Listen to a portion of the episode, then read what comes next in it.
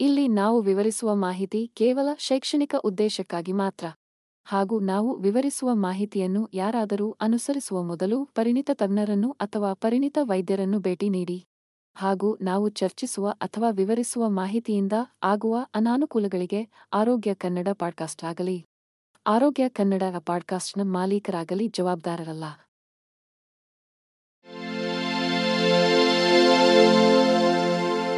ಆರೋಗ್ಯ ಮಾಹಿತಿಯ ಏಕೈಕ ತಾಣ. ಆರೋಗ್ಯ ಕನ್ನಡ ಪಾಡ್ಕಾಸ್ಟ್ಗೆ ಸ್ವಾಗತ.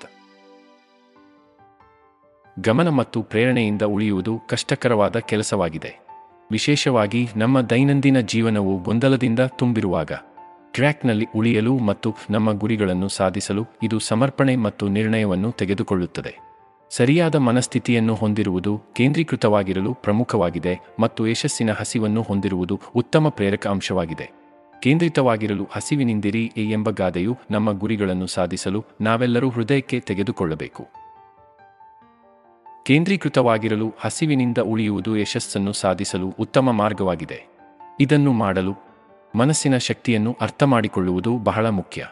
ಗಮನ ಮತ್ತು ಯಶಸ್ಸಿಗೆ ಹಸಿವಿನಿಂದ ಇರಲು ನಾವು ನಮ್ಮ ಮನಸ್ಸು ಮತ್ತು ಅದರ ಶಕ್ತಿಯನ್ನು ಬಳಸಬೇಕು. ಈ ಪ್ರಕ್ರಿಯೆಯಲ್ಲಿ ಮೆಮೊರಿ ಸುಧಾರಣೆಯು ಒಂದು ಪ್ರಮುಖ ಅಂಶವಾಗಿದೆ. ಏಕೆಂದರೆ ನಾವು ಪ್ರತಿದಿನ ಏನು ಮಾಡಬೇಕೆಂದು ನೆನಪಿಟ್ಟುಕೊಳ್ಳಲು ಇದು ನಮಗೆ ಸಹಾಯ ಮಾಡುತ್ತದೆ. ನಾವು ಆರೋಗ್ಯಕರ ಜೀವನ ಶೈಲಿಯನ್ನು ನಡೆಸುತ್ತೇವೆ ಎಂದು ಖಚಿತಪಡಿಸಿಕೊಳ್ಳಬೇಕು. ಉತ್ತಮ ದೈಹಿಕ ಆರೋಗ್ಯವು ಉತ್ತಮ ಮಾನಸಿಕ ಆರೋಗ್ಯವನ್ನು ಉತ್ತೇಜಿಸುತ್ತದೆ. ಆರೋಗ್ಯಕರವಾಗಿ ತಿನ್ನುವುದು. ಸಾಕಷ್ಟು ನಿದ್ರೆ ಪಡೆಯುವುದು ಮತ್ತು ನಿಯಮಿತವಾಗಿ ವ್ಯಾಯಾಮ ಮಾಡುವುದು ನಮ್ಮ ಗಮನ ಮತ್ತು ಏಕಾಗ್ರತೆಯ ಮಟ್ಟವನ್ನು ಹೆಚ್ಚು ಸುಧಾರಿಸುತ್ತದೆ.